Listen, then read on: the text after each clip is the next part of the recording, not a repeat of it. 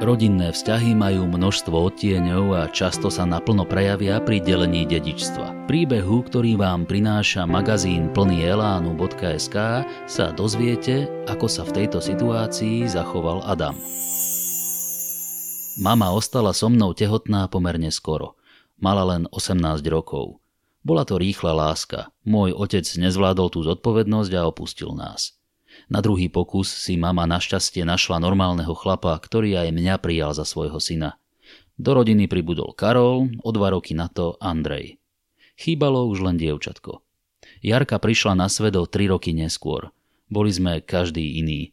Ja som bol väčšine ponorený v knihách, bavilo ma nasávať všetky nové informácie. Karola nezaujímalo nič iné okrem futbalu. Celý deň lietal po vonku za loptou. Na šport mal talent – Jedno zranenie však prekazilo jeho túžbu stať sa profesionálom. Najskôr som ho aj ľutoval, vedel som, že sa mu do určitej miery zrútila celá jeho predstava o živote. Karol sa však utápal v sebalútosti mesiace a nakoniec aj celé roky. O jeho predošlých športových úspechoch už boli ochotné počúvať len dievčatá, ktoré si zasa mohli namýšľať, že chodia so športovcom. Neskôr začal predávať autá. Tešil som sa z toho, pretože sa konečne zdalo, že chce niečo so svojím životom robiť. Konečne trochu prestal vyplakávať. Darilo sa mu a vedel si takto celkom dobre zarobiť. Andrej chcel byť vždy učiteľom. Tento sen sa mu aj splnil. Po škole začal u nás učiť geografiu a dejepis. Plat mal síce mizerný, ale bavilo ho to. Jarku zás najviac bavilo sa líčiť a krášliť. Vždy mala okolo seba plno nápadníkov, ktorých sme my, starší bratia, odháňali. Jej srdce si napokon získal podnikateľ z vedľajšej dediny. Pre ňu to bola osudová láska. Vždy som sa divil, čo na ňom Jarka vidí. Po 15 rokoch však ich manželstvo skrachovalo.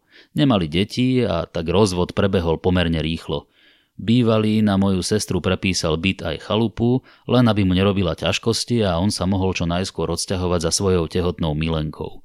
Jarka sa z rozchodu dlho nemohla spamätať. Nikdy nikde nepracovala. Zmyslom jej života bolo dobre vyzerať a starať sa o manžela. Nakoniec jej kamarátka ponúkla, že jej môže chodiť vypomáhať do obchodu s oblečením. Jarku práca celkom bavila, aspoň prišla na iné myšlienky. Plat však nemala takmer žiadny. Pomaly sa jej míňali aj zásoby. Od bývalého nemohla čakať nič. Rozvodom pre neho prestala existovať. Čas však nezastavíš a na byte aj chalupe bolo treba robiť rôzne opravy a údržbu. Mal som sestru ozaj rád, tak som sa spýtal bratov, či sa nezložíme, aby sme jej nejako pomohli. Andrej odmietol, už aj tak žil z ruky do úst. Karol ten ma rovno vysmial. Prosím ťa, a z čoho asi tak? S Ivetkou sa chystáme na vytúženú dovolenku, nie je z čoho, aj keby som ti rád pomohol. Ivetka bola Karolova momentálna priateľka, ďalšia s titulom tá pravá. Ak by nebola aspoň 30, tak by som tomu aj veril. Nedal som sa odradiť odmietavým postojom bratov. Jarke som dal opraviť strechu na chalupe, vymaloval som. Mal som niečo našetrené, peniaze som neriešil. Sestra sa všetkým zmenám veľmi tešila. Žiaľ, veľa si ich neužila. O dva roky náhle ochorela a zomrela. Rozhodli sme sa, že byt po nej predáme. Bratia sa zleteli ako súpy. Ešte nebol ani týždeň po pohrebe a Karol sa už prehrabával v jej veciach a zisťoval, čo by mohol odniesť. Aj keď som do bytu investoval značnú časť peňazí, pri rozdeľovaní ani jedného z nich nenapadlo, že moja časť bude o zodpovedajúce náklady vyššia. V tej chvíli mi to nevadilo, ani som nad tým nerozmýšľal. Keď som však prišiel na chatu a zistil som, že bratia pobrali veci aj odtiaľ, už som sa nahneval. Andrej pobral nábytok, Karol drevo na kúrenie, ktoré som mimochodom kupoval ja.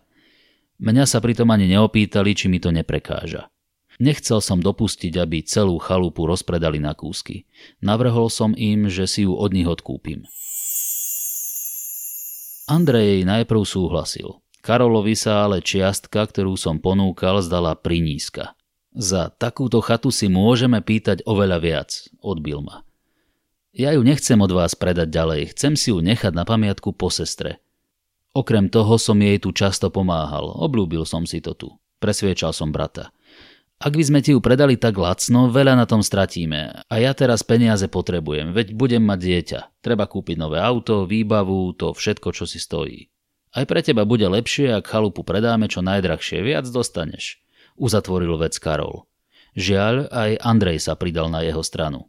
Rezignoval som.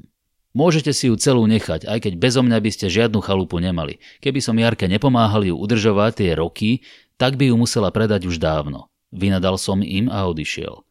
Poprvýkrát som bol rád, že rodičia už nežijú a nevidia, čo sa tu deje. Bratia naozaj podali inzerát do novín. Nerátali s tým, že sa dosť rýchlo nájdu záujemcovia a jeden z nich bude musieť chodiť na obhliadky. Nie raz za mesiac, ale aj dva razy do týždňa.